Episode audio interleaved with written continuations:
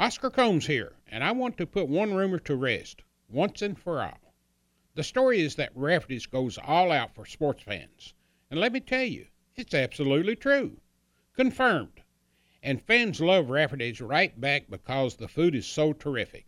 Serve fresh, serve fast, serve friendly, lunch or dinner. Rafferty's menu is jam packed with all your favorites steaks, prime rib, chicken, ribs, delicious dishes in generous sizes that really satisfy the appetite. So come hang with the sports crowd at Rafferty's. It's the tastiest place in town.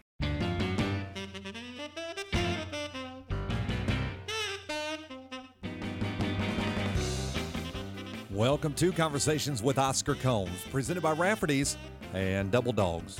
Episode 64 continues Oscar's conversation with the voice of the Cats, Tom Leach. Throughout Tom's tenure covering the Cats, he has witnessed the wins rack up in basketball, some unbelievable wins in football, and some memorable coaches and players that helped shape his career as the voice of the Cats. You will get Tom's thoughts on the past football coaches at UK, including the coach that Tom interviewed when he was 16 years old. How Mumme made Tom Leach's job easier, but he also made somebody else's job look a little bit better, and we'll hear how. Tom and Oscar will also discuss about the coach in waiting and the mystery surrounding the quarterback situation against Kentucky's big rival, and how the students helped the Cats out that day. Tom will tell you about some of his earliest memories of Coach Adolph Rupp, and he does a pretty good Joe B. Hall impression as well. You'll get the voices' thoughts on Eddie Sutton and Rick Pitino, both on his time at Kentucky and Louisville. And who are the two movie stars Rick Pitino liked to talk about? That answer is pretty easy. We'll hear about how February 14th, 1998 turned around Tubby Smith's first year as head coach at Kentucky. And what was Tom Leach's relationship like with one Billy Clyde Gillispie? That answer is forthcoming. You will get more from the voice on John Calipari, Tim Couch, Randall Cobb, Tayshaun Prince, Anthony Davis, and more greats that wore the blue and white. This is Conversations with Oscar Combs, presented by Rafferty's and Double Dogs, and he's alongside the voice of the Cats, Tom Leach. Tom, you've been around for most of the current coaches and the past 20 years of coaches, either in school or working. Uh, let's talk a little bit about the football coaches and just go down the line and just give me your highs and lows of, of their eras. Skip wherever you want to. Um, you were here for the at least the latter part of the Fran Curci era. Yeah, um, just as you know, I, I really remember about Fran. I mean, I was just a, as a fan, and he produced some really good teams. Those were fun games to go to in 76, 77. Eric Ramsey and Art Still and all those guys. And I remember one time I was a young broadcaster. I started when I was in high school doing games, or not doing game, so much games, but just working at the radio station. And you could probably never do this now, but I remember calling up Fran's office and got an interview with him. And he, I was, I was, you know, uh, I thought that was, uh, I was uh, happy that he, you know, uh, grateful, I guess would be a better word that he did that for a guy he didn't know. But you know, nowadays there's so many media outlets, and that would never happen. But uh, I just got a little kid from a 16 year old kid from a station in Paris called him up and got a phone interview with him. That was a different era. That yeah. I, I can remember back in, I guess it was. Uh, hmm, the late 60s.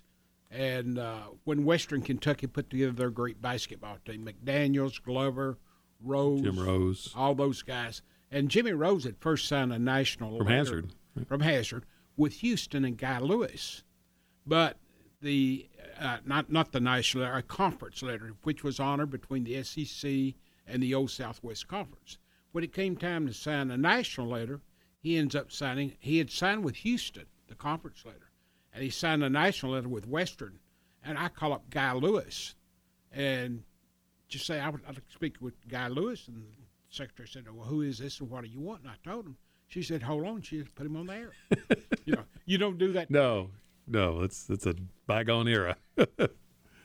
Jerry uh, Claiborne. Yeah, and, and Jerry, I, I, came to work in Lexington in '84, so I you know covered news conferences and things. And Coach Claiborne was always very nice to me. Didn't really have any direct interaction with him because I wasn't doing. I think uh, about the end of his tenure was when I started doing the post game shows. I think maybe his last year uh, was my first year on the network, so didn't have a lot of interaction with him, but just always just a classy gentleman. You know, he came in mostly because at the time when Curci left, the the mood around the state and with some of the politicians. They wanted to sort of clean it up. Mm-hmm. He had that image of being a UK ex player and done real well at Virginia Tech and Maryland and came in. He finally had that one really good year. I think it was 84. And had some good teams later in the 80s that just mm-hmm. couldn't quite break. They were about one, always one, maybe one game away. One game away. And that was when you could go six and five and couldn't get in. Yeah, now he would have gone to more bowl games now. Yeah. And of course, he left. And then, of course, Bill Curry come in. Yeah, and the only interaction I had with Bill, we did a show called Bench Talk in those days on the network, where it was a Monday through Friday show that the affiliates would run, and it was supposed to be me. Uh, was part of uh, my job that uh, the list of duties that I had in my role with the UK network was to do that show, and you'd go maybe tape 15, 20 of them at a time, you know, two, three, four weeks worth.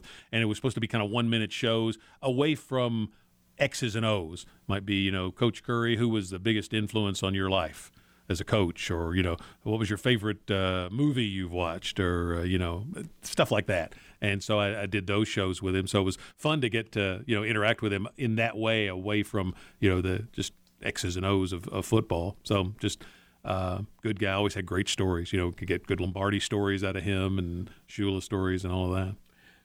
Early on into it, it became painfully, painfully obvious that he wasn't going to be able to get the kind of record at Kentucky that he had at Alabama. And there are a lot of people who say that Alabama was gently, you know, pushing him when he left there. Uh, it did bring on the Kentucky Louisville series in '94. Good, bad, indifferent.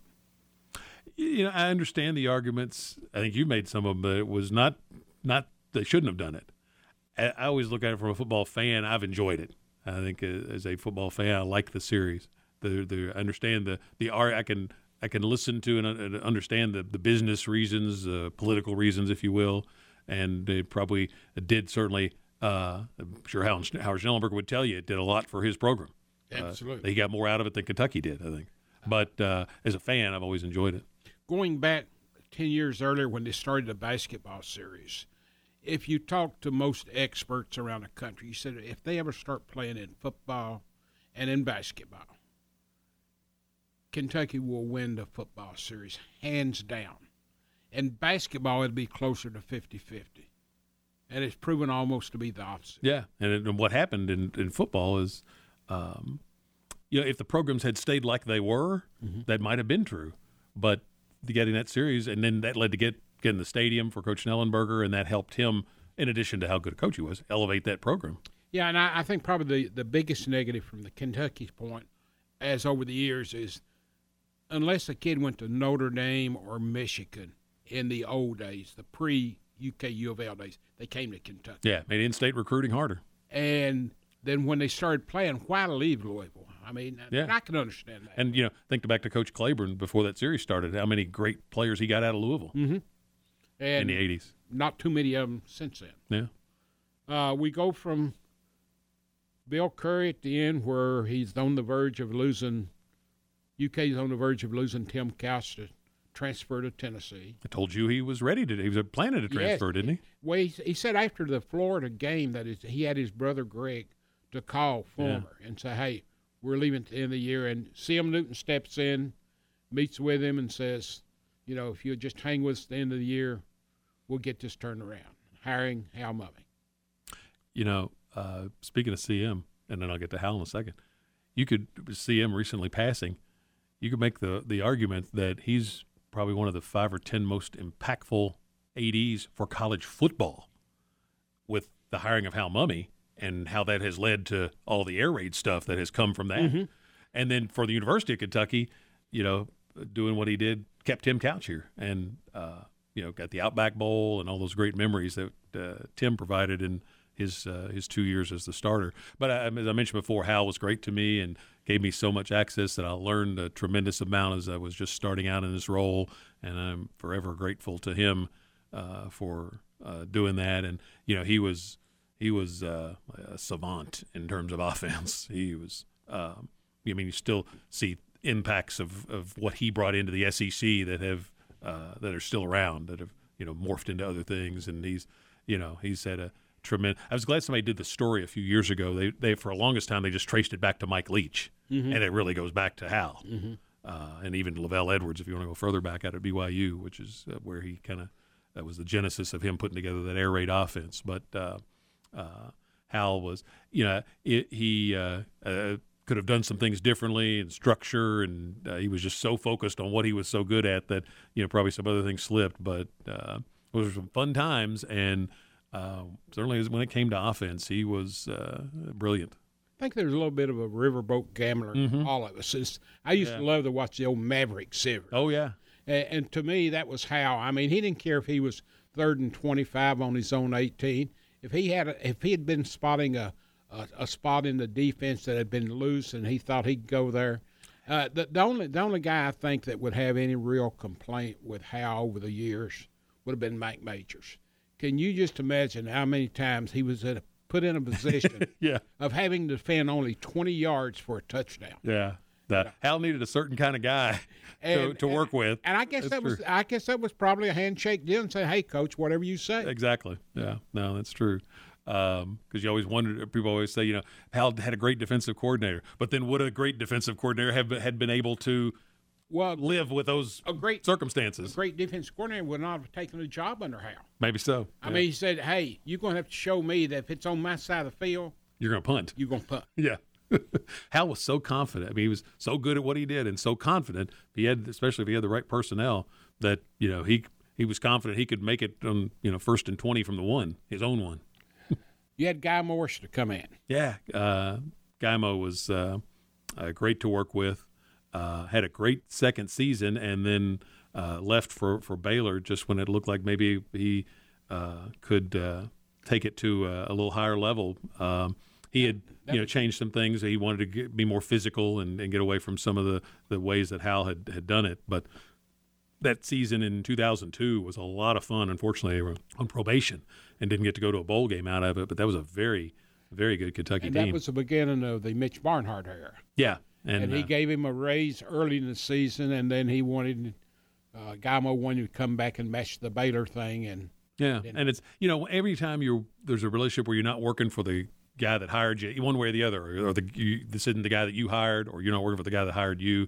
It's it's a little different dynamic than uh, when you have that history very together. seldom works. and uh, and so you know uh, um, that uh, uh, Guymo went off to take his opportunity at Baylor, and uh, uh, he got close down there. Really, he had some uh, teams kind of like Claiborne here in that he was about one win away a couple of years from uh, breaking through and doing uh, getting getting them to bowl games and things. Was the Bluegrass Miracle one of your biggest disappointments?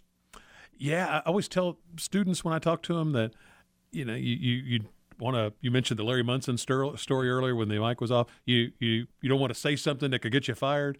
Well, I'm pretty sure I won't now because if I if I was going to do it, it would have been it, would have been, then. so it's what I always say. If I was ever going to cuss on the air, that would have been the moment.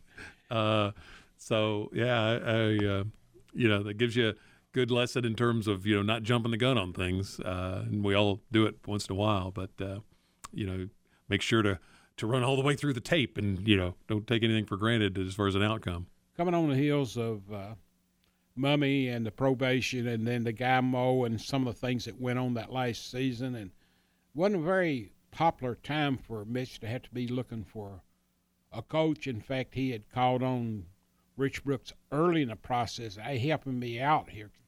Give me some ideas. Yeah. Who can I hire? And of course, Just it ended up being him. Yeah, and he was he wanted the job. He'd been out of football for a couple of years, and uh, I think uh, Mitch came to warmed up to the idea of some hiring somebody that really wanted the job. He had made the run at Parcells, and they actually did have a, a good shot at getting him. And then the Cowboys came into the mix, and it, you know, that point, um, you know, it was a difficult circumstance to come into, and there weren't a lot of people eager to take on that challenge, and Rich Brooks was, and thank goodness, uh, because he was John Cropp, a longtime administrator at UK and former coach, he always had a good line. He said Rich Brooks was the only coach he'd ever seen that could go from position group to position group on the practice field and coach technique at every one. Usually, everybody's got the you know guys. Maybe his his, his background was as a quarterback or a linebacker or something, and he that's where his main expertise is at. Uh, but Rich could coach technique, and that was the he worked with the punters. I mean, that was every element.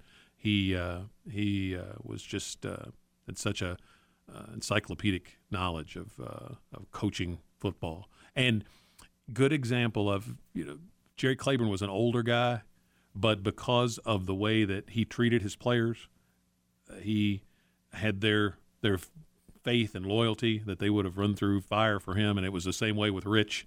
Even though people thought you know he's an older guy, he won't be able to to connect and uh, you know, those guys went to bat for him in that 2005 season when he was maybe hanging by a thread as far as keeping the job. And I think getting on back of that Harley every now and then sort of got everybody. Yeah, maybe so. You know, he's chick. He uh, he was a uh, just a, a cool dude, yeah. and uh, but you know, former boxer, so tough as nails, uh, high character, but you know, look you dead in the eye. I mean, he was you know. If we still had cowboys, he'd have probably been a good cowboy. Um, you know, he uh, I loved uh, loved working with him, and you know, and initially he came from a pro background from his Rams uh, and Falcons days, and initially, even with me, I'd always had the play-by-play guy would have access to you know, practices where the other media members would not, uh, and um, but at first he didn't give that to me first couple of years because he thought I might talk about would be talking about it on the air during another show. Finally uh, came to realize that you know when I was there watching practice, it was for the play-by-play role, and that was not going to be. I was not going to share anything that I saw there, much like Hal giving me the the, the double reverse, and so uh, developed just a, a, great relationship with with Rich, and he's still still a good friend. You know, you know he. He started preaching early about facilities, mm. but he never got any traction until he got into the bowls. And then, after four straight bowls, really after three straight bowls, and he saw nothing happening. You could just sense, and they made Joker coaching waiting, which I don't understand that to this day, but they did. Well, he, I think Rich wanted to continue what he had started, even if he wasn't going to finish it. I think that's what they were trying to do, but those things never seemed to, to work out very well. Uh, and and it was very, I mean, among, I think it hurts recruiting. Yeah, and among friends at the end, uh, they they just felt like that with what he had he had felt like what he'd accomplished they should move. But then at the same time, the university was not getting that pot of gold from the SEC network yet. That they got later. That they got later. Had that money come along three or four years earlier, they been may have been able to to got him to stay on a little bit longer. And I thought he was right there at the time. Oh yeah, yeah. He's he got uh, he got them to a, a level where I mean they they uh, had some big wins. I, I think Mark Stoops has them back to kind of that same level now. They've gone to two straight bowl games and won seven games in the regular season both years. Uh, what they now now this group needs to do, they need that breakthrough signature moment like beating LSU when they were number one or, or upsetting Georgia in 06 that propelled the bowl run is they need in the you know last year against Florida was going to be I think that moment and uh, they let it slip away. It'll I think it'll haunt, it'll come hopefully this year. But that's that's the next thing they need to hopefully take it to that proverbial next level where it's been so hard to get to. When they had that phenomenal 2007 season, they beat Louisville in it. Uh, yeah. They were in the top 10 when they played Florida. Well, they, they beat Louisville when they were ranked ninth at that time when they beat them, and they beat number one LSU. So they beat two top 10 teams in the same season. And I think when he didn't get the administration to move forward right then, he probably figured, hey, you know, I do need to go play golf. I need to go fishing. Let me get, let me let me see if the next guy can do it. Yes. Yeah. But that he wanted that next guy to be somebody that would, you know, he thought he had a good staff together and you know had a good plan, and he wanted to see that continue. And I, I think their their heart was in the right place in doing it. But as we've said, those those, those things rarely seem to work when uh, you try to orchestrate that transition. And and in spite of the three year run there, that was very very uneventful it was very eventful for one reason. And it took a guy by the name of Matt Roark to get it done. Oh, beating Tennessee, yeah. Uh, and funny story on that. Um, kind of goes back to when I said when Hal would give me that info, I would never tell anybody. The week of the Tennessee game, Morgan Newton was hurt, and it was Maxwell Smith was the other quarterback. I think was hurt. Nobody knew to which what degree. They thought uh, Morgan just had a dinged up shoulder and he'd be you know okay to play. I went out to practice on Wednesday, and I will always think that the fact that the Tennessee game is now, well, then was the last game of the regular season and was after Thanksgiving. For the longest time, it was the weekend before. Being the weekend after Thanksgiving meant that students were gone after Tuesday. Mm-hmm. So they didn't. In the first major practice of the week isn't until Tuesday. So students are gone after Tuesday. So I go out there Wednesday, and I watch for about half hour, and I turn to the trainer. Uh, was uh, standing next to Jim Madaleno, who's been there as long. He's been there as long as I have. Said, Jim, is Kentucky a veer team now? Because they were looked like they were just running the, the old veer from the '70s uh, with Derrick Ramsey with Roark, because he was the only guy taking snaps at quarterback, and they were doing option stuff and not throwing many passes. And uh, you know, then he told me what the situation was with the two quarterbacks, uh, Morgan and, and Max, and they couldn't play. They weren't. They didn't. So they kept all that under wraps, and so I knew it from Wednesday on. Didn't tell anybody. And, oh, you didn't tell us because on the pregame show that day, uh, a student walked up and swore that Matt Roark was starting at quarterback today. And you got to be out of your mind. I'm telling you, he's starting today. So you did a good job, Tom. Well, Rick Minter had told me a story. He was the defensive coordinator then, former Cincinnati head coach. He was Joker's DC. And Minter had told me a story that week about a game he had been involved with, a similar situation, and the radio guy had mentioned it to the other team's radio guy a half hour before the game, and he told the coaches, and they got somewhat prepared for it. So, wow. having heard that story, I wasn't telling anybody. And I always say that the fact that students weren't there that week and that really didn't get out, and I think uh, Drew Franklin at KSR may have actually done a post on it. Nobody believed him, and um, that's funny. Read, you know, I'm reading that, and I'm like, I know it's true. no, nobody's nobody believes it. And then, um, then you know, they come out, and Roark, you know, goes out there, and everybody thinks it's a gimmick. And he's going down the field. Well, the Tennessee coaches are in the booth next to us, the assistant coaches that are up in the press box. Papers are flying everywhere. They're scrambling, and there's they don't. They finally come to realize that oh, this option guy's guys are running the options, their quarterback. And they're scrambling. And so Kentucky goes down and gets a field goal in that first drive. The difference of the game was three points. Yes. So I think keeping it under wraps was a big key in winning the game because they got stole that the, the field goal on that first drive, and then they really only had one other drive the rest of the day. They went down and got a touchdown, and that was the ten points that got them the win. Let's switch over to the round ball sport. Uh, I got I got to ask you what your memories were of Adolph Rupp. To start out with, even though you weren't around, you were just as up. you follow him as a fan. My uh, parents and uh, my mom and dad and my aunt and uncle had a little country store uh, that they owned together in a community about halfway between Lexington and Cynthiana down Russell Cave Road. It was called Jacksonville, and it was the Jacksonville store. And Coach Rupp's uh, cattle farm was about a mile or so up the road from there. So I, I'm sure I probably saw him when I was a kid. I don't have any memories of it, but my mom would tell me he'd come in at, the end of every month, and the farm, whoever ran the farm, had a charge account at the store to get whatever he needed uh, for the farm, uh, food, supplies, etc. And Coach Rupp would come down at the end of every month, meticulously go over that bill, and then settle up, and then they'd see him again a month later. So I always remember that story, but I never I had any memories of him. Um, and then um, I said my uh, uh, my dad's good friend that had the season tickets would take us to games, and so you know somewhere in the 71, 72 seasons, they got to we get to go to a few games. So I saw Coach Rupp, you know, coach a few times in Coliseum. Uh, just you know, as nine, ten years old, I have that memory, but uh, never really had any you know interaction with him. I wasn't working covering the the team. He he passed. Uh, I think he passed in the what 77 basketball 77 basketball season and I started working in radio that fall. Mm-hmm. So I wasn't working in the business yet.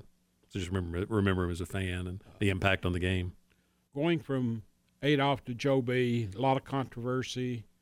A lot of people thought he should retire and uh, because of his age and his health. A lot of people thought he should continue coaching as long as he wanted to. And I was just following all that as a as a fan. I mean, the uh, long days long before ESPN, I was uh, such a huge sports fan. I was, you know, consuming everything I could, reading the newspaper and listening to the radio, and but there weren't talk shows in those days, and etc. But uh, it's enough, you know, coverage to know that it was a tough spot for Joe. And as I said earlier, nobody's probably done a better job of following a legend uh, than than he did, and, and following Coach Rupp. Uh, and then when I came to work in Lexington in '84, that was near the end of Joe's tenure, so I covered his teams, you know, a couple of seasons just as a reporter. One of my funny stories I remember, I always thought in looking back, we should have known that this was kind of a uh, indication of where the Joe was ready to step down. They would have the news conferences day before the game news conference at the lodge, and they had that big table that probably two dozen people could sit around, and Joe would be at the head of the table doing the news conference, and you know I'd be there, you'd be there, Jerry, uh, all the uh, reporters to get cover the news conference, and they had a uh, speaker box where reporters that couldn't get in would be on, and they had the speakerphone there in front of Joe, and I think it may have been Brad Davis was the SID would check in with the reporters before they start the news conference, and Mike Sullivan, late Mike Sullivan from the Courier, was the beat writer Sully. for the CJ, and Brad leaned over. Uh, Sully, you there? Yeah, Brad, I'm here. Okay, okay, we're ready. Go ahead, Coach. Sully, you there? Yes, Coach. Okay. Cawood, try some of this lobster. How about some more wine? And he started joking with, with people about you, Sully. Look what you're missing out on. and you know that was very uncharacteristic for for Joe. He was uh, he didn't do that like what you know the guy we came to know later after the pressure was off. Sully was a great, great guy to be on the road with. I bet. And when we would be on the road, he would come around after we would be eating at a restaurant. He said, "You need that receipt there." and I said, "Well, no, not. Could I have it?" Take the better receipt. and he would always. Uh, he never ate as well as he got reimbursed. Well, I always thought Joe cutting up like that. In retrospect, that probably was an indication that he had decided he'd made his decision he was going to retire. well, uh, Kenny Walker told me on one of the podcasts with him that he had never seen Joe like he was that last year versus Yeah. the year before. It's different. And there was just totally. He says like the weight had been left off his shoulder. Yeah, because Uh, you know he he kept it at a at a high level, won a championship, went to Final Fours, and uh, you know that he he did what was expected, but there was a tremendous amount of pressure, and you know he had to. I think he felt like you know could he have been could he have let that lighter side show and still done as well? We'll never know. He did it the way he thought he needed to be done, and he succeeded. So you can't question that. And, and there were some rough spots through the through the years there too. I mean, he lost Bowie for two years. Yeah, Uh, you wonder what might have been. what might have been. He lost Dwight Anderson, who to this day I think is the best athlete that I've ever seen at Kentucky. One of my favorite Kentucky teams to watch as a fan was a team that wasn't didn't do very well. That '79 team was Anderson's freshman year, Yes. and Macy and Claytor and Shidler and Joe let the guards go cut loose, and uh, That was the best SEC yeah, tournament. and, ever. and that was the And first one. The res- First this is this year's the 40th anniversary of the resumption. I hope somebody you know uh, And the, and the whole plays up some of that stuff. and the whole deal on that one tournament there is they wanted to make it different. And Joe never did like it. And the biggest reason he didn't like it, it took him his up to his fifth year to win it. There Yeah. were there were five different champions the first five years. Yeah, But in that first tournament, they wanted to make sure that the top two teams got a deciding advantage. They got buys all the way into the semifinal game. yeah. Everybody else had to play four games in four days. And Kentucky, I firmly believe, would have won the automatic bid, would have beaten Tennessee in the finals if Dwight the Blur, Dwight Anderson, had not broken his arm in the semifinal against LSU. They were able to win that one anyway, but then they ran out of gas against Tennessee. Auburn and Alabama had a classic four overtime game. And that and then the Kentucky Alabama game, it was just out of this world. I mean, 101 100. yeah. Right? Yeah. Robert Ra Ra Scott for Alabama, Reggie King. Kentucky had uh, Macy going crazy and Claytor Yeah. and the Blur. Uh, that that was that was something. So we, we get into the Joe B. Era, and uh, the players say they didn't really know that he was going to quit. Then years later, he told me that he had planned on quitting after the '84 season, Yeah, I've heard you tell that story. And was and he said, but after the Georgetown thing, that he played it as though I didn't want him to leave the next coach with a bare cupboard. yeah. And so he stayed another year, and he certainly didn't leave it bare when he did leave because the next year they were in the Elite Eight 32 and 4. and beat the eventual national champion. LSU. and it- or, yeah, well, that's right. Uh, Louisville. Louisville, that's right. And had they beaten LSU, they would have been playing Louisville in the next game. But uh, he did come back in 84, 85. They probably got invited to the tournament when they probably shouldn't have. I don't know if uh, I just don't know what went into the reason there they got in, but they got had two tough assignments the first two games. I think it's University of Washington, With Detlef Schrempf, who had a long yeah, and NBA Christian career. Welp, Christian Welp, seven and footer. and then they had the UNLV, Yeah, I think they beat the five seed. They were twelve over a five. They were one of the one of the first twelves to beat a five. Everybody talks about that every year Mm-hmm. Yeah. when the bracket comes out. And then they beat the four, which was Vegas. Right. played St. John's. And they played St. John's well until Kenny got the scratch in his Yeah. eye. And I, I doubt that they would have beat them, but Probably not, playing 'em close. but uh, they, they'd have made a better run at it. But like they lost by 14 or the 16. day before that game, Joe had his whole family, and they drove up to one of his first coaching assignments at Regis College. oh, yeah. near Denver, and that's when I thought, "Uh oh, something's coming off here." Yeah. I think by the time everybody, because he announced it with in his post game interview with Cawood, That is correct. and He, everybody was huddled. I've seen that picture. Everybody Yeah. huddled around Cawood Kay- and Joe. Wood was there. I mean, everybody. Yeah.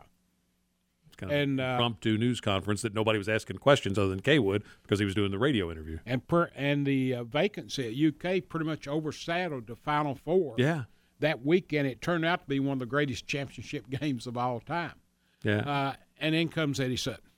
Yeah, and you know, I was just covering the team, and uh, Eddie was a fun guy to be around. Just had you know good stories. Just a nice, nice guy, and he had his, as we would later find out, his demons that he was uh, dealing with, and you know more about that than than I. I was just you know covering some practices and news conferences and, and games was was all I was doing in those days. But uh, you know, loved watching that first team play. Roger Harden running the show, and uh, Kenny was so good. Kenny Walker and they had Winston was the four, and then you had Ed Davender and James Blackman were the the other two guards with Roger.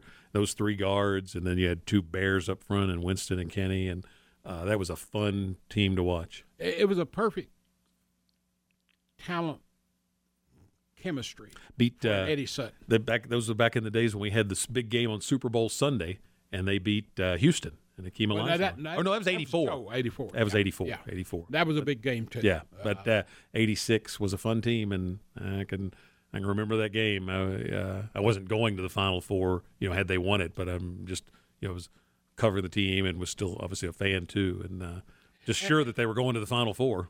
And, and, and Eddie was such a good person, but you know we, we've all known people close to us who who's battled that, and, and it's just so difficult. And you don't know it a lot of times Yes. what they're fighting. and then of course uh, the end of that era. Uh, ironically, his last game was against C.M. Newton and Vanderbilt in the SEC tournament. Oh yeah, down in Birmingham And no, it was actually in Knoxville. was it? Okay. Knoxville, Thompson-Boling. Oh. And actually, Sim had already accepted the AD job like three weeks before it, and he agreed to stay. He he told him he would take it, but he wanted to finish out the year with Vanderbilt. Yeah. And uh, so Eddie leaves, and of course we could do two or three podcasts on Mm-hmm. what went on the next two months, waiting for Rick Pitino. But then Rick Pitino comes in. Yeah, and you know, right guy at the right time. Um, he had embraced the the three point shot that had changed college basketball. Very, he was a perfect hire at that time. But that's brand of basketball, and uh, you know, making it exciting for Kentucky fans, and you know, bold, brash talk, and uh, it, it was just right what Kentucky fans needed at the time. Somebody to believe in in the program, uh, like they did, that it could come back, even though it was so far down. Um, and um, uh, you, the, the only really other than just you know covering news conferences and stuff, I was doing that bench talk show that I mentioned with Coach Curry. What I was doing with Coach Pitino, and um, you know he I would usually go in and get about a he he didn't like he didn't want to do it certainly on a weekly basis and give up that time, but I'd get him uh, his uh, uh, secretary would get me in like once a month, and we'd do you know 20 shows to get a month knocked out.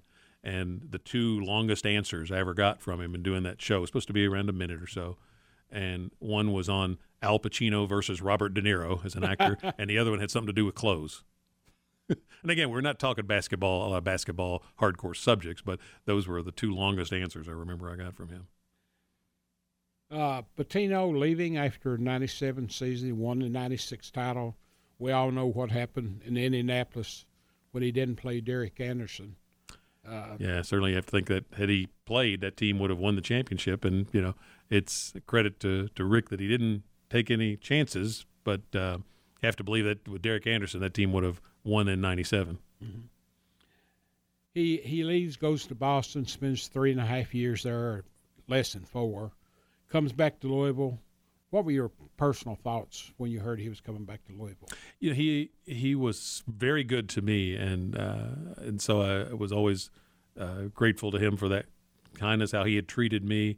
So uh, I I was personally wanted to see him do well, but I hated. I will have to say I, I, I hated seeing him take the Louisville job. I, I tried to understand why, but I knew it would it would affect the legacy at Kentucky, and that had been such a fun time that I hated to see that memory. I don't know if tarnished is the right word, but affected maybe is the better word, and it certainly was going to be affected when he went to work for the rival.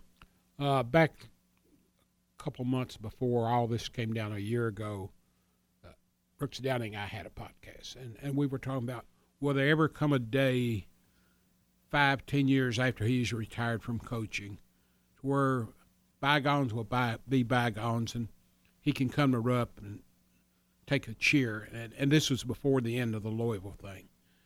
Uh, given that fact, and given the fact that his last game at Rupp did not end in the nicest way, can can it, can that ever be overcome now?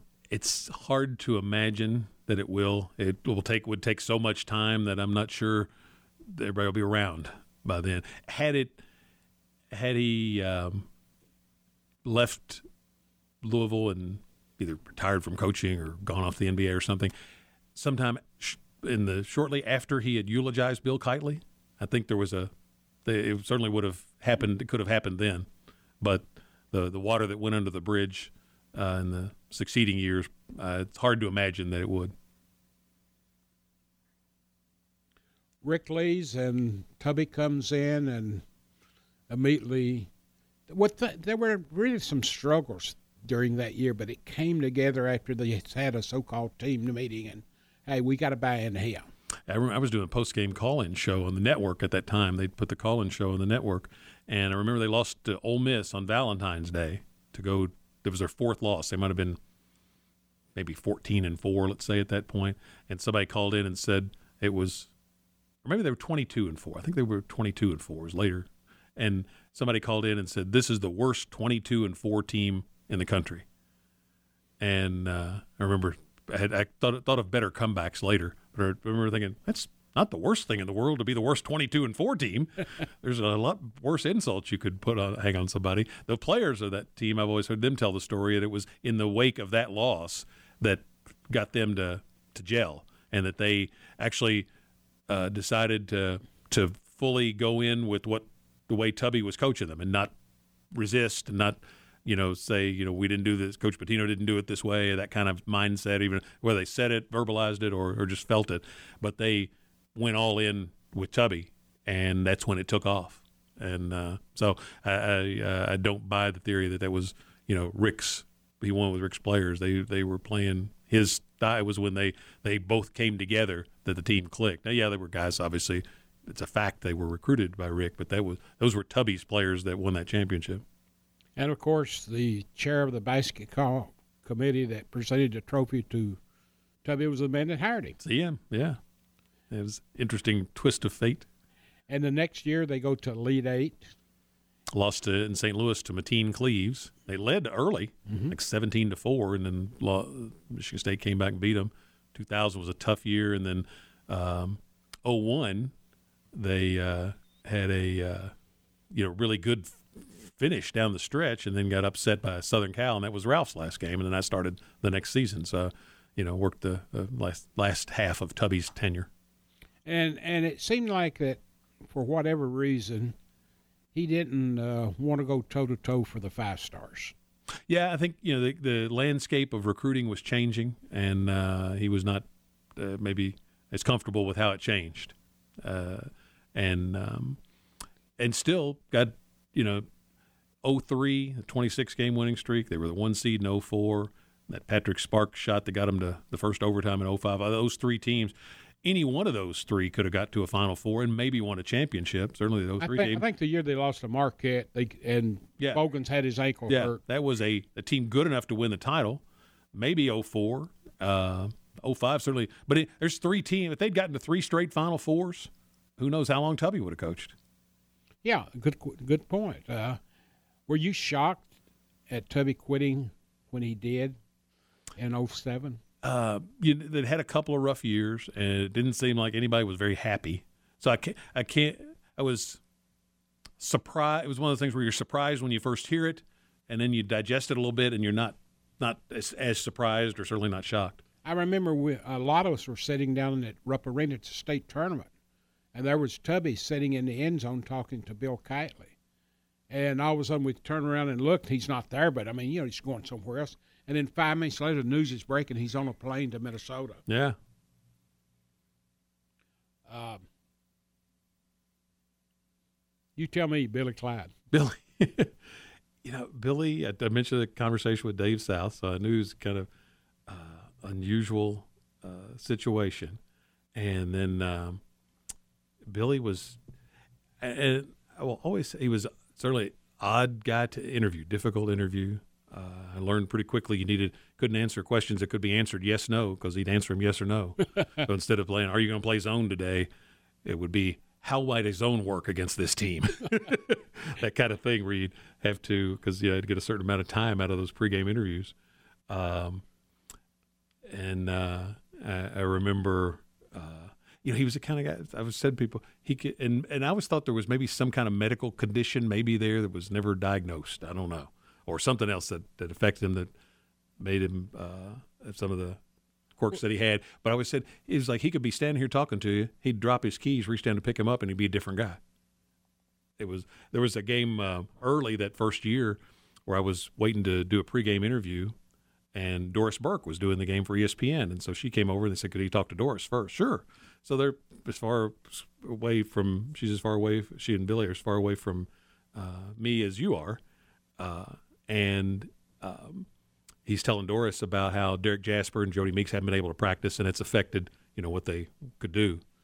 So I'm thinking, okay, well, we'll that'll be a good way to, to lead us into the interview for the pregame. So, Coach, uh, you haven't had you know Jody and, and Derek in practice much lately. How's that affected your preparation? Well, I don't know why you'd bring that up. We don't want any excuses here. I'm like, you just told her that it affected your practice. So he was just, you know, an unusual guy in that that way. But um, about halfway through his first season, we did the call-in show on a Monday night, and after we finished, you, know, you stand around, talk to some people or whatever, and then I head out to my car. Well, it so happened we came down the steps at the same time, walked outside, you know, making a little, very little chit chat, and I knew he liked horse racing, and uh, I think it was a horse named Pyro had won a prep for the Louisiana Derby very impressively, and I said, hey, coach, you know, you like horse racing. Did you see that race Pyro won the other day on Saturday? We stood there and talked 20 minutes about horse racing. And from that point on, he would always talk horse racing with me. And so we would have strange interviews. It, to a listener, it would sound very uncomfortable. And then the, we'd go to a break, and he'd say, "Did you see that race last weekend at Santa Anita? And that, do you think that horse can win the Derby?" You know, he. Uh, you seem to be telling me that he was totally overwhelmed. Oh yeah, by yeah, the position. I the story I always heard was that he uh, tried to go back to Texas A&M shortly after he got hired. I've heard that multiple times. I don't know, not uh, never, didn't hear it from him, but uh, mm-hmm. you know, I think he realized pretty quickly that you know this was um, what we talked about. What Joe was able to to manage. Mm-hmm. That's you know not easy to do. Was there any one incident that was sort of in private that you saw like, oh boy, this ain't going to work? You know, early you could just see the the things with you know in interaction with you know fans, boosters, heck, administrators, people he worked for and with. That you I, know, I heard there was you, a time where he just wouldn't speak to anybody in the office. Yeah, things right like by. things like that, and just you know, you just knew that you know you've got to be an ambassador here. Cal understands that as well as anybody ever has, and not and that's not just with the public. I mean, if you it's one thing if you can't get along with the you know with the fans, but you got to you know the people that sign your paycheck. You've got to certainly at least try to get along with them, and uh, from one day to the other, it could change. And so you just knew that wasn't going to last very long. Ironic, a decade later, a decade later, and he's had a transplant. Yeah, and just say we were saying a prayer for him when that was going down. That you know, don't have any ill ill will. Except we got along. Uh, I always tell people a lot better than it sounded mm-hmm. because of that horse racing connection. and then we come to John Calipari, the guy that there was if there was did not want at the beginning. If there was ever, I remember having a conversation with Mark Story at the Sweet 16 when they were getting ready to hire somebody, and I said, you know, I don't know what all went, you know, on with it. There was the Derrick Rose thing had happened, and you know, it was uh, it was the uh, you know when Derrick was in high school, but uh, He was the- taking his SAT test. yeah, and and it, and Cal in Memphis got pulled into it with, unfairly, I think. But uh, I was I always thought if they had won that championship game, they would have not taken their banner down. Maybe they would have because they took one down for Louisville, but I always thought they wouldn't. The question would be Uh, too: had they won that, But because of that, yeah, because of that, you know, there was that, you know, question. And is it, you know, we've come to find out there was, you know, Cal was never tied to any of that and has been, uh, you know, flawless uh, here at Kentucky in, in terms of uh, of that. So, um, any, you know, any any uh, NCAA issues, even though I'm sure people up in Indianapolis trying to look really hard to find him, it tells you that uh, how good he's uh, been at, at taking care of his business. Um, anyway, I remember Mark and I were talking. I said, "Boy, you know, you would if I, I could imagine, I can't imagine a guy would be a better fit than Cal, just because he's obviously a really good coach, and I didn't didn't never had any interaction with him, but just you know he was a really good coach, and he seemed to understand and would be comfortable on that platform as the Kentucky coach. And I said, plus he would embrace that rivalry with the guy down the road, and Kentucky fans would love that. And so he he has been, uh, you know, the if you fed ingredients into a computer for what you would want in a Kentucky coach, I think it would spit out John Calipari. two subjects to go along with that. Number one is um, there's been talk here recently about renewing the Kentucky Indiana series. Hope it happens. but I, I think it probably will Yeah. in some fashion. Uh, I can understand why Cal didn't want to go back to Bloomington with what happened up that day. I mean, when Jimmy and, and Mike and I walked in, they called us everything in the book. Once they figured out we were the Kentucky broadcasters, right? so you know what they were saying to players and coaches. Uh, had, had- so had you ever covered a game up there? Well, I- you had Yeah. one other one. yeah, I had done games up there before, and um, I mean, that they- was a they- they that was a always- very emotionally charged atmosphere. You know, you could tell from two hours before the tip off.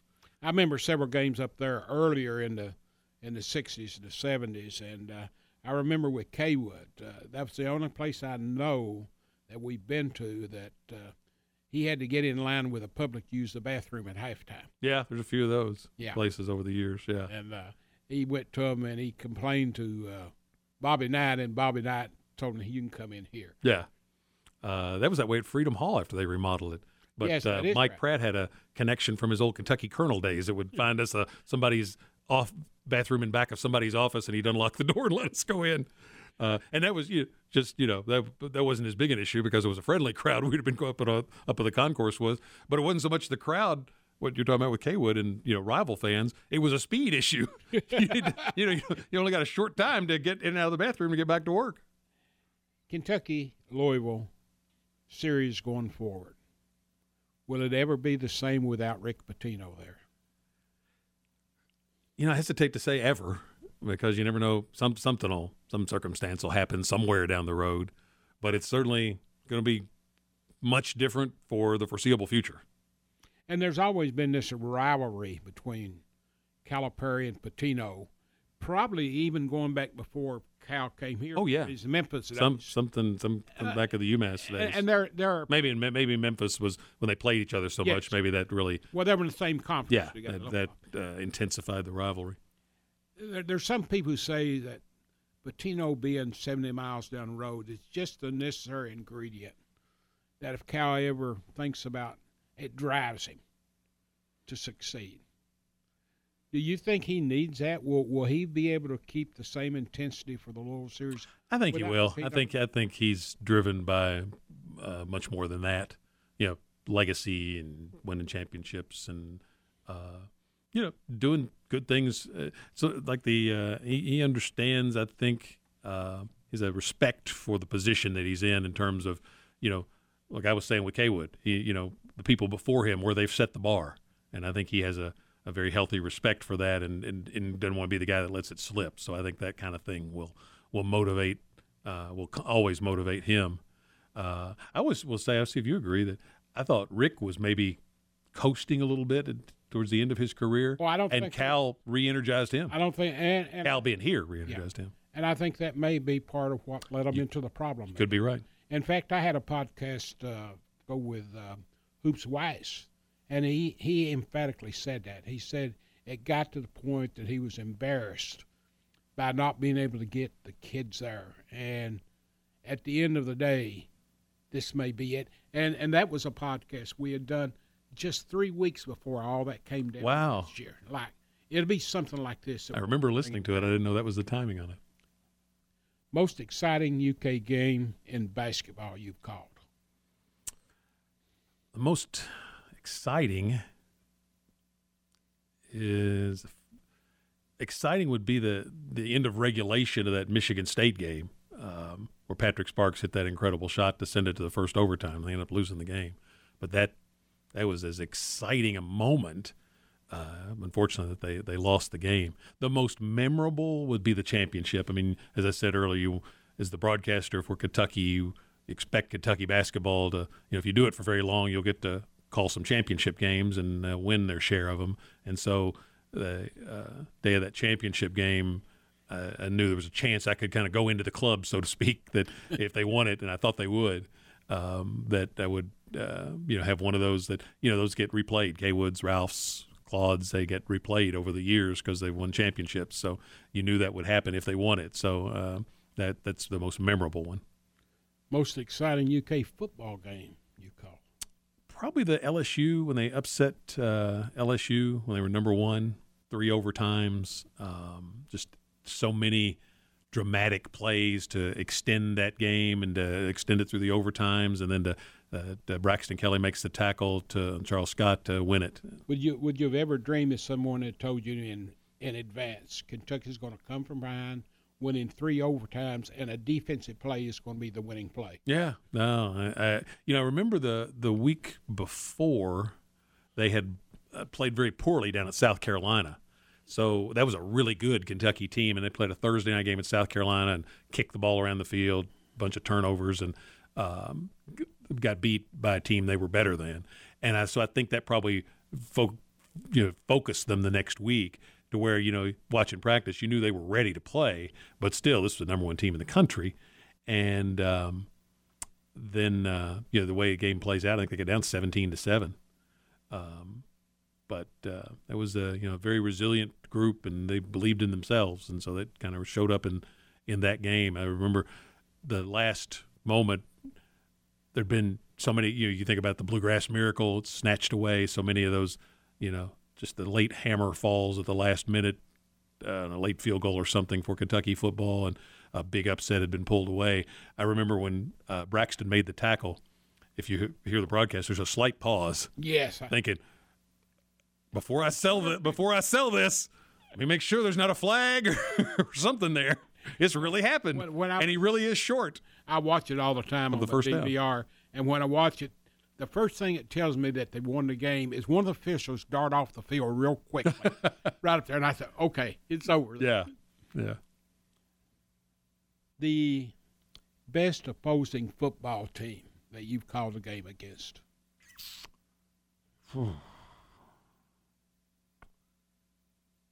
Gosh, let's see here.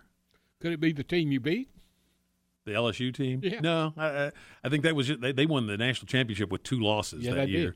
Um, so uh, they they were the national champions. I'm thinking, you know, one of you know the Spurrier teams in there. I'm trying to think, but his best team was probably right before I started doing games, Ninety six was Yeah. the best team. and I, I started in '97. Yeah. Um, I'm just trying to. I haven't thought about that one off off the top of my head. You know, I'm, I'm thinking Florida. You know, Peyton Manning. You know, that first year he had that shootout with Couch, and Mm-hmm. that was a Tennessee team that was loaded. The next year, uh, won the national championship. So '97 or '98, Tennessee maybe. Ninety eight, but Peyton was gone. Tee Martin. Tee Martin was yeah. guy. Yes. Uh, so you know, one of those two um, Tennessee teams. Uh, thinking one of Alabama, one of Saban's teams uh, at Alabama in these recent years. Um, but off the top of my head, I'd maybe say 97 or 98 Tennessee, maybe. But I'd, I, I probably am short shifting Alabama. I'd have to recall. I don't play them every year, so I'd have to remember the match the Alabama championships with the year at which Kentucky played them, and there might be one of those in there. best opposing basketball team. Probably that second championship team for Florida, Joakim Noah and those guys, and they 07. they were winning the second time. And um, Kentucky, I remember, put up a really good fight on a Saturday night game day game at Rupp, and I think Ramel Bradley. I'm thinking maybe had a shot in the air that might have won or tied the game and uh, missed. But I mean, that team went on and won a second national championship. Um, so you know that's that's one that uh, comes to mind right off the top. One out of left field for all of our fans out there. Name me three of the best basketball referees you've seen call a game. Not necessarily the same game. Three good officials. Gerald Boudreau. Uh, Andre Pattillo, I thought was always thought was really good. I think Tony Green's really good. Um, I would ask you to name the three worst, but we don't want to be sued. yeah, that's probably best. Uh, and there are others I'm missing. It was the um, Mike and I try to have a, a you know you can interact with the basketball officials Mm-hmm. more, have a uh, try to have a good relationship with those guys and and cut up with them and because I have a great respect for what they're doing. Don't always agree with them and you know co- broadcasters have bad games, officials have bad games, coaches and players have bad games. Like it's okay to say when they're if you think they're having a bad game or they missed one, but also say when you know everybody thinks they got one wrong but they didn't to, Do- to do point you- that out too. Do you remember the story that Cawood once said when he asked one of the officials hold the game? Oh, Burl Crowell. yeah. Okay, tell me that. That's the story Ralph uh, had told me, and then uh, he told it when Cawood passed. The uh, broadcast rights had changed from Host Communications to the Kentucky News Network, and they had changed, uh, made some changes to the format, as would be the case usually when that kind of thing happened. And they were adjusting to it, and probably maybe the, one of the early basketball games, and they were still in a commercial break, and they were getting ready to tip the tip the ball up to start the game. And Cawood said, Ralph, Cawood had those glasses down on the end of his nose, turned to Ralph and said, Ralph, see if Burl will hold the tip for us. So Ralph calls Burl over. Burl, would you hold the, the tip for just 30 seconds? We're still in a commercial break. And Burl looked at Cawood and said, I will if Cawood will say something nice about me. And Cawood turned and looked at him and said, throw the damn thing up. And of course, obviously, think Burl laughed, and you know, even if he, even if he wasn't going to hold it, he'd have been laughing so long it would have held up the tip. Your favorite road arena basketball? Uh, Allen Fieldhouse was a cool place. I haven't been there much, uh, but the, all the history there. Madison Square Garden. When we get to be down courtside because of all the history that's there. When we're up uh, the Champions Classic, we're broadcasting from a different spot, well up above the the lower bowl, and it's not as as good a sight line and as enjoyable an experience. But those games, like Cal's first year, they played UConn in a game, just a one game deal there. Great game. John Wall was huge, and we were right there courtside. And I was a Knicks fan growing up, so I know how many great games were pro and college played in that arena. So um, that one, uh, when we're in that spot down there courtside at the Garden, um, those are two that come to mind. No, you know, there's none in the SEC that uh, particularly have anything you know good or or bad. There, I don't have any anything bad to say about any of them, but nothing that really distinguishes anything as uh, well above any of the others. Favorite football stadium on the road? Sanford Stadium, Georgia. You said that very quickly. Yeah, a lot of. Re- I always I've, I've been asked that. I think more more for football than basketball for whatever reason.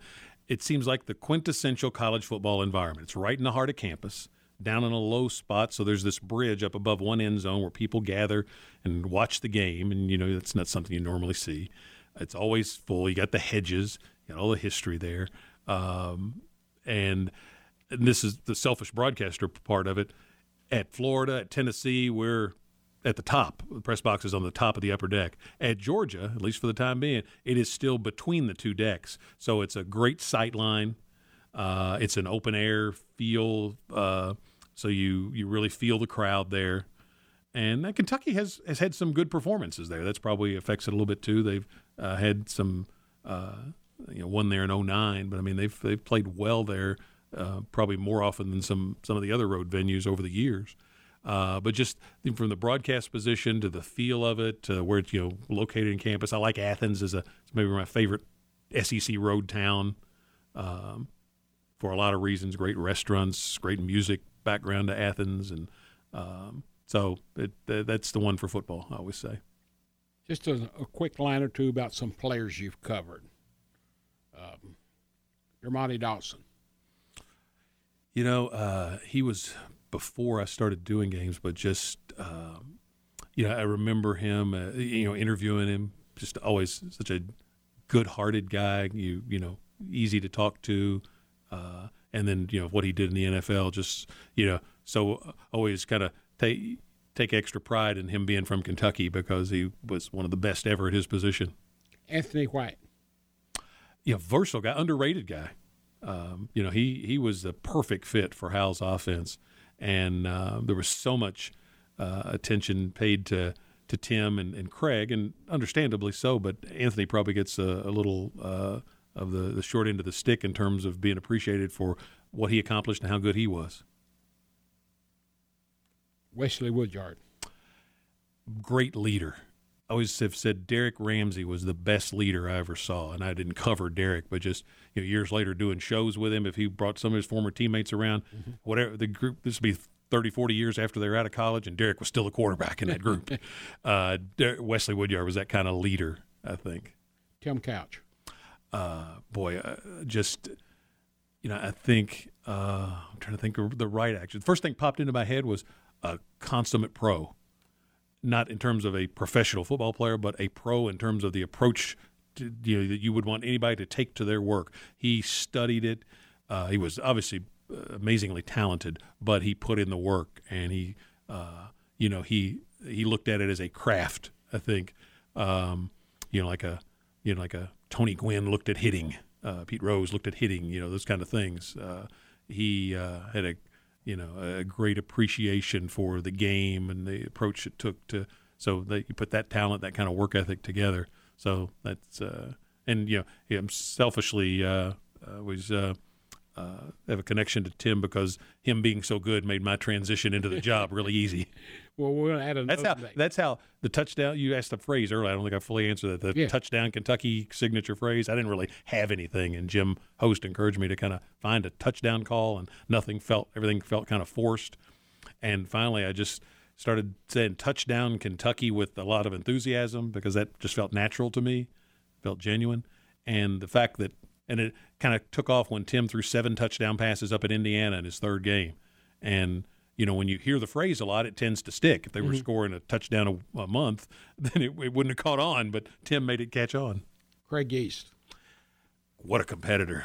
Uh, you know, he he would probably tell you. I remember the coaches used to have to push him as far as they want him to do more in practice. Uh, and Craig's a coach now. I'm sure he pushes his guys to practice. Uh, but when the when the lights came on, ooh, what a competitor! Mo Williams. Oh gosh, what's the best way to describe Mo? Uh, uh, you know, one of the arguably Sonny Collins to me is probably the best running back ever that I've seen. Mo's probably maybe right in their contention to be the next. Um, you know, he was uh, scintillating, maybe one word. He could, you know, he handed him ball and a quick hitter up the middle, and he outran Florida. Kentucky players didn't outrun the Gators too often, and he did on a 70-yard touchdown run. Randall Cobb. Oh boy, competitor is the first thing that comes to mind for him. Winner, you know, whatever you were playing, if you did for don't worry about the size, just pick Randall. If you get first pick, pick Randall, and you'll have a better chance to win.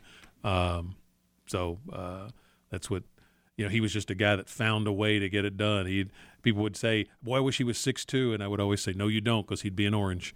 Thank goodness he was smaller, because that's how he ended up at Kentucky. Benny Snell. Thankfully, uh, you know, a lot probably a lot of that same kind of spirit as, as Randall. Uh, you know, I think Randall always talked about being motivated like Michael Jordan was. He'd look for ways anybody take a slight at him, whether it was his size or or whatever, and he'd use that as motivation. I think Benny's got that kind of mindset uh, just a, a, fierce competitor, uh, runs with a lot of pride. I think maybe is a good way to put it.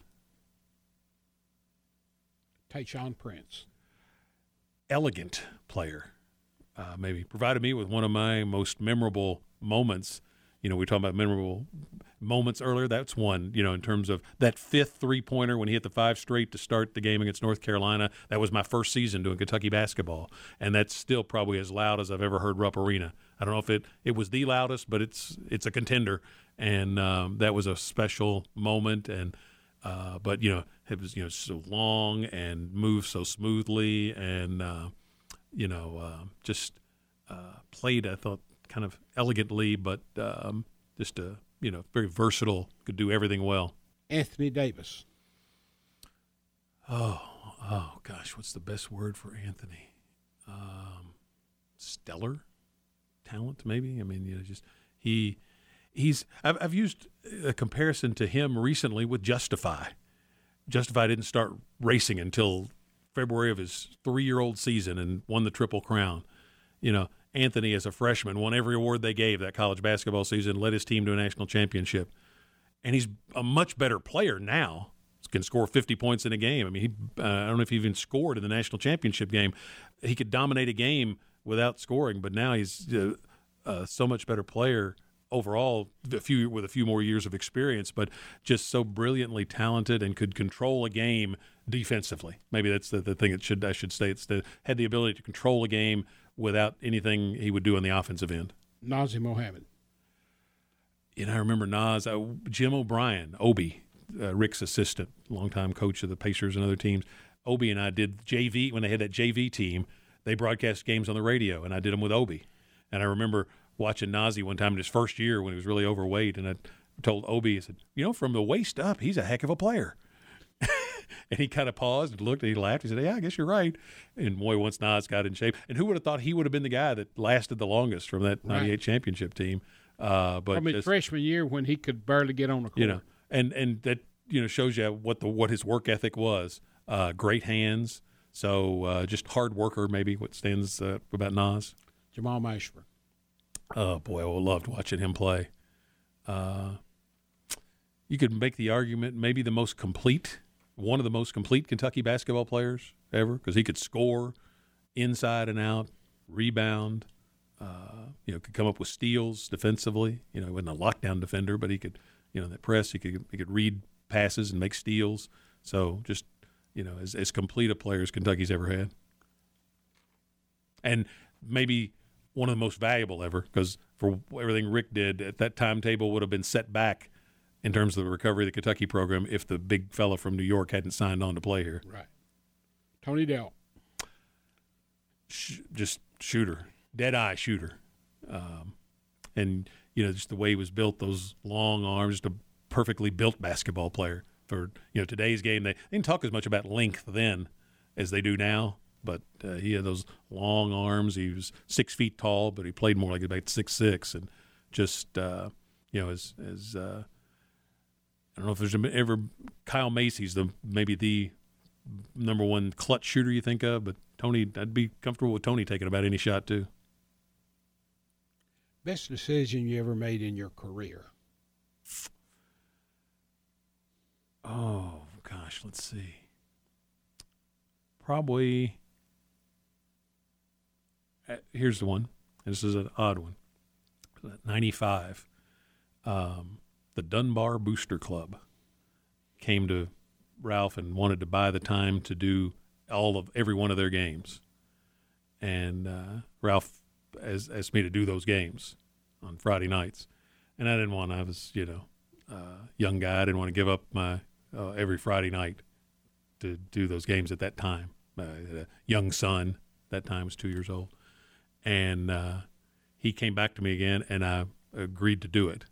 And in looking back, I think that gave me games every week, so I got the reps, if you will, and I became a much better football play-by-play guy and I think he was knew what was coming. That he would he didn't tell me that at the time, but I think he knew what was coming, and he knew I needed those reps to get to the level to be able to take the job over when he stepped down. Was going to obviously step down uh, after the '96 football season or basketball season, and um, or no football season, and um, so I think agreeing to do those jobs was probably one, one that comes to mind. Those games because I, I got the reps to get uh, a lot better uh, and uh, again, without having a lot of college experience, I needed to be as good as I could be um, when I took my tape to Jim Host.